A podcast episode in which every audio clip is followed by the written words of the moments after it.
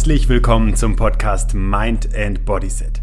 In diesem Podcast findest du wichtige Bausteine, die dich deinem persönlichen Erfolg näher bringen.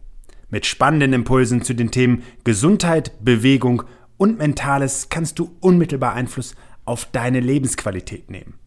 Mein Name ist Ben Bark und ich freue mich, dass du dabei bist.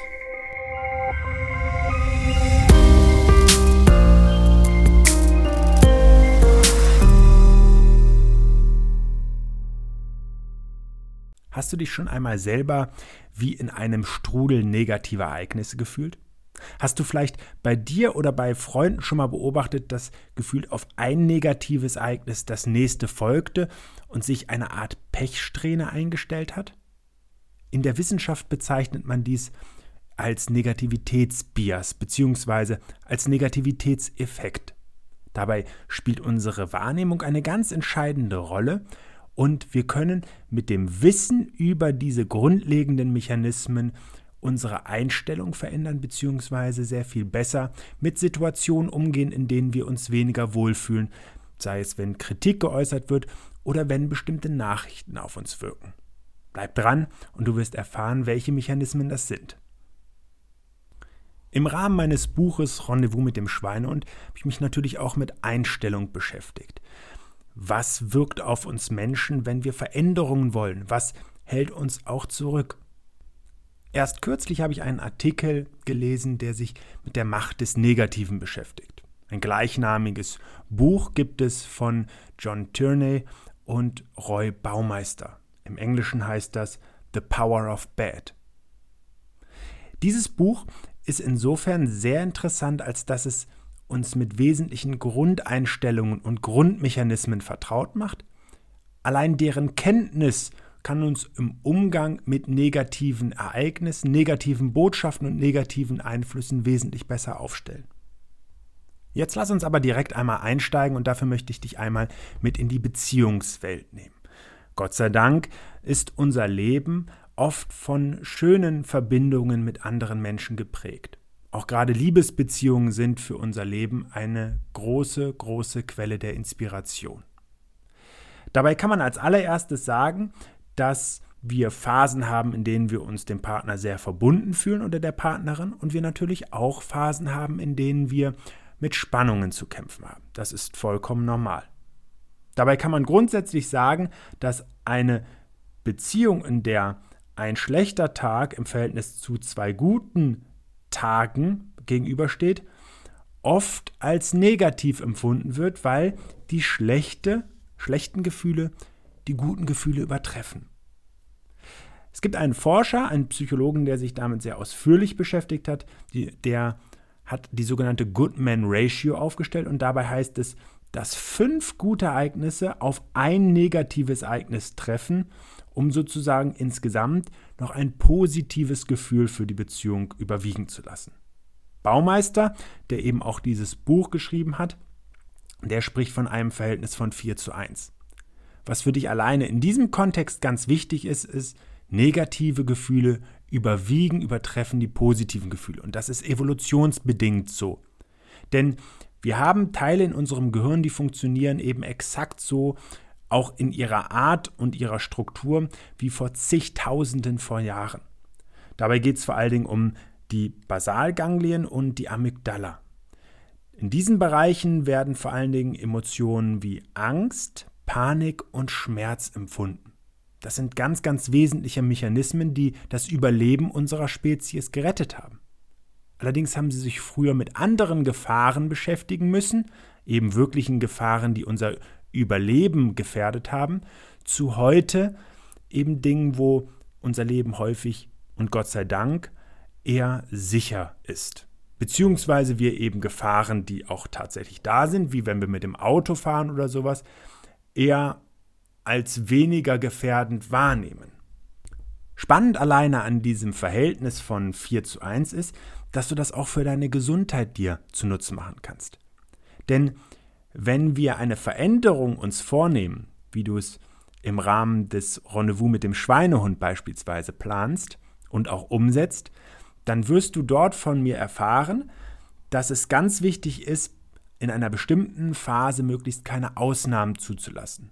Weil du ganz schnell auf den Trichter kommst, wenn es einmal eine Ausnahme gibt, dann darf es auch noch mehr Ausnahmen geben. Also du weichst sozusagen dein neues Ziel auf, dein kleines, frisch gepflanztes Pflänzchen muss sich direkt starken Winden oder anderen konkurrierenden Situationen aussetzen und kann das am Anfang nicht schaffen. Später, wenn es einen starken Stamm und gute Wurzeln hast, dann setzt sich dieses Vorhaben, dein Bedürfnis auch gegen widrige Umstände durch.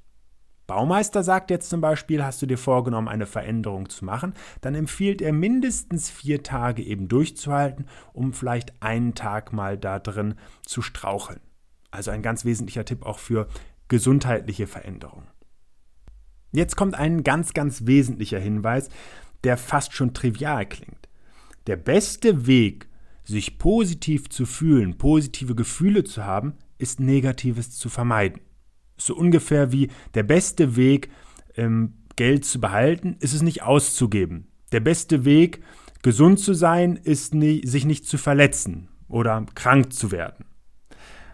In jedem Fall hilft es, viel, viel stärker Negatives zu reduzieren, als Positives herbeiführen zu wollen. Und das ist deswegen ganz besonders wichtig, weil es häufig um die Basics geht und wir uns oft Dinge aufladen, die uns zunehmend stressen, weil wir eine Art Perfektionismus darin auch verfolgen. Dabei ist es viel sinnvoller, die wirklich wichtigen, relevanten, fundamentalen und wesentlichen Dinge erstmal zu beherzigen und zu befolgen, die sogenannten Basics, statt sich an diesen hohen Hürden, an diesen großen Widerständen auszupowern. Was bedeutet das? Sei konstant. Ich empfehle zum Beispiel auch in Bezug auf ein gesundheitliches Vorhaben, kleine Portionen regelmäßig zu machen. Immer wieder dran zu bleiben, diese Kontinuität ähm, beizubehalten, statt in großen Wechseln unterwegs zu sein. Und genau darin besteht eben auch eine sehr bestärkende Kraft, weil du ja weißt, die Häufigkeit positiver Erfahrungen sorgt eben dafür, dass dir ein Gefühl innewohnt, was positiv ist. Also nicht nach Perfektionismus streben, sondern die Basics beherzigen. Was ist denn jetzt, wenn wir uns zum Beispiel Kritik ausgesetzt sehen? Also wenn du in einer Situation bist, wo du dich angegriffen fühlst, dann ist auch hier wichtig, sich selber dieses, dieses Verhältnis nochmal vor Augen zu führen. Stell dir doch einmal vor, du erlebst jetzt mit einem Menschen eine negative Situation und das könnte jetzt genau diese eine Situation im Gegensatz zu vier positiven sein, die sich schlecht anfühlt. Wenn du dir also klar machst, die Person hat vielleicht vorher viermal auch was Positives gesagt und du dir vielleicht auch klar machst, möglicherweise sogar auch zu dir, bevor jetzt mal eine Kritik an dich geäußert worden ist, dann macht das eben wesentlich einfacher. Wir sollten uns wenn möglich, sowieso immer frei von ähm, persönlicher Kritik machen, die wir auf unsere Eigenschaften beziehen, als vielmehr das Substanzielle ähm, und darin eben das, was auch positiv entwicklungsförderlich sein kann, anzunehmen. Also freimachen von persönlicher Kritik bezogen auf die Sache, deine konstruktiven Erkenntnisse daraus ziehen, ist ein wesentlicher Prozess zum Wachstum. Aber so oder so bleibt festzuhalten, Kritik wirkt stärker als Lob. Und da gibt es eine schöne Geschichte eines amerikanischen Präsidenten, der durch eine jubelnde Masse fährt, die ihm frenetisch feiert, und in dieser Masse steht ein Mann, der ihm den Mittelfinger zeigt. Also ein Verhältnis, das geradezu absurd ist. Aber dieser eine Mann, der bleibt in Erinnerung, der wiegt eben schwerer als viele, die hier sehr positiv gestellt waren. Übrigens der einfache Rat von Tierney und Baumeister, um mit Kritik besser umzugehen, ist, einen, eine Kritik als Dialog zu führen und darin eben den Gegenüber mit einzubeziehen. Ähm, Ärzte machen das sehr häufig und die haben ja in ihrem Berufsalltag viele Situationen, in denen sie negative Botschaften übermitteln müssen. Hier wird zum Beispiel die Frage gestellt, was glaubst du passiert da mit dir? Oder ähm, macht das für dich an der Stelle Sinn? Und auch an dieser Stelle möchte ich noch einmal einen kleinen Exkurs machen, denn ganz konkret die Situation, eine Botschaft zu erhalten, die einen vor so eine Art Ultimatum stellt. Also du hast jetzt die Chance, wenn du jetzt nicht veränderst dein Leben, dann können sehr gravierende Ereignisse auf dich zukommen und du steuerst genau darauf zu, dann ist das für viele nochmal ein viel stärkerer Hebel, eine viel stärkere Motivation, etwas zu verändern, als zu sagen, du erhältst deine volle Mobilität, du kannst dein Leben genießen und so weiter. Und genau das ist eben, dass Bestrafung ein viel stärkerer Anreiz ist als Belohnung. Denn im Prinzip ist ja krank zu werden gleichzusetzen mit einer Bestrafung, während gesund zu bleiben und mobil zu bleiben eher eine Belohnung darstellt. Also es geht darum, negative Ereignisse zu vermeiden und auch hier gibt es beispielsweise Studien, die sich angeschaut haben, bei Spendenaufrufen, wo reagieren Menschen stärker, wenn sie aufgefordert werden, mit ihrer Spende Leben zu retten oder den, das Sterben anderer Menschen zu verhindern, dann ist es tatsächlich so, dass die zweite Aussage, das Negative zu vermeiden, also den Tod zu verhindern, 60 Prozent häufiger zu Spenden führt. Da kann man mal sehen, wie stark diese Mechanismen eben auch in unserem Gehirn wirken. Diese Negativität, die da drin steckt, die ist im Übrigen ansteckend. Das ist nämlich auch sehr spannend für ein Arbeitsumfeld oder auch einen, ein Umfeld an Menschen im Allgemeinen. Und so konnte man beispielsweise belegen, dass Menschen, die krank sind und in einem guten sozialen Gefüge sind, einen sogenannten Social Support haben, dass die wesentlich schneller äh, gesund werden als die, die das nicht haben. Da spricht man dann von sogenannten Social Undermining. Und auch auf der Arbeit spielt das eine große Rolle, denn hier ist es sogar so, dass man sagen kann, eine negative Person, also ein Störenfried, der beschädigt am Ende das gesamte Betriebsklima. Es ist sogar so, dass man sagen kann, selbst wenn eine ganze Arbeitsgruppe von negativen Personen äh, bestückt ist oder besetzt ist, Vergleich zu einer, die nur eine negative Person hat, dann ist das Arbeitsergebnis beider Arbeitsgruppen nicht unterschiedlich. Es reicht also aus, wenn einer das Arbeitsklima verdirbt, als wenn das eben eine ganze homogene Gruppe macht. Das ist so dieses Beispiel, dass ein schlechter Apfel in einem Korb die anderen eben auch krank macht. Jetzt ist es mir aber auch ganz wichtig hervorzuheben, dass es grundsätzlich so ist, dass Menschen von Natur aus eine positive Einstellung haben. Man nennt das das sogenannte Pollyanna Principle. Und das ist auch gut so, das ist ganz, ganz wichtig für uns. Mm, und wir können uns das sogar noch stärker zunutze machen. Erstmal ist es so, negative Botschaften verbreiten sich schneller.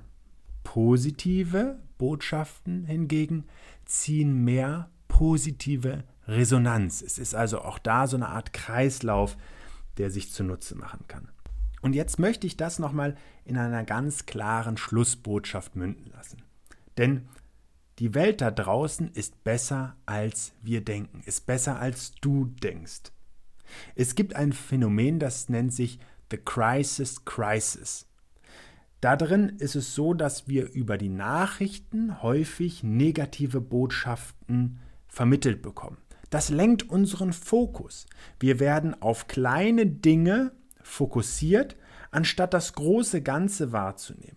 Beispielsweise, und es gibt ja auch aufreibende und ganz, ganz wesentliche Themen unserer Zeit, wie beispielsweise den Klimawandel, in den wir unsere Energie stecken dürfen, um wichtige Veränderungen zu erreichen und negative Ereignisse zu verhindern. Aber diese ganzen kleinen Baustellen, Hackerangriff, Datenklau, ähm, Pandemie und so weiter und so fort, korrupter Politiker, ähm, was weiß ich. Es gibt viele, viele Botschaften dafür und du wirst nur einmal die Nachrichten an einem Tag hören dürfen, um selber viele Beispiele dafür zu liefern. Die lenken deinen, deinen deine Aufmerksamkeit auf die kleinen statt auf das große Ganze. So kann man einfach mal drei Beispiele dafür liefern, was sich positiv auch in den vergangenen Jahrzehnten verändert hat. So ist es zum Beispiel so, dass seit 1950 in den Entwicklungsländern die Lebenserwartung um 30 Jahre gestiegen ist. Oder die globale Armut um zwei Drittel abgenommen hat. Und auch, dass Menschen lesen und schreiben können, nimmt stetig zu. Und das ist ein ganz, ganz wesentlicher Zugang, eine ganz, ganz wesentliche Entwicklung, der Zugang zu Bildung. Warum also sind wir so negativ?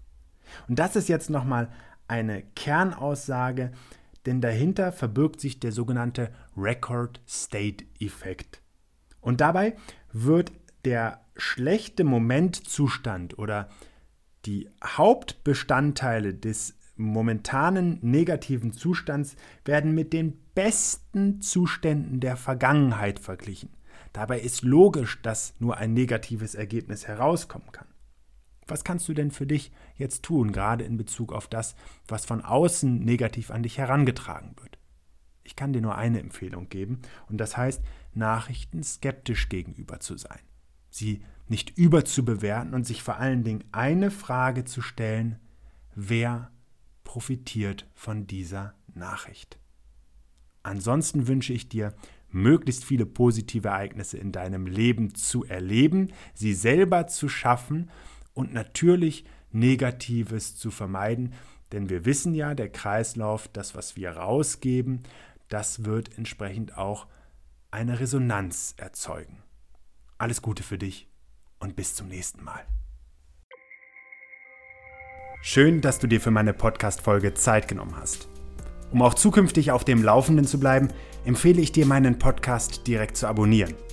Außerdem freue ich mich über deinen Kommentar und eine Bewertung von dir.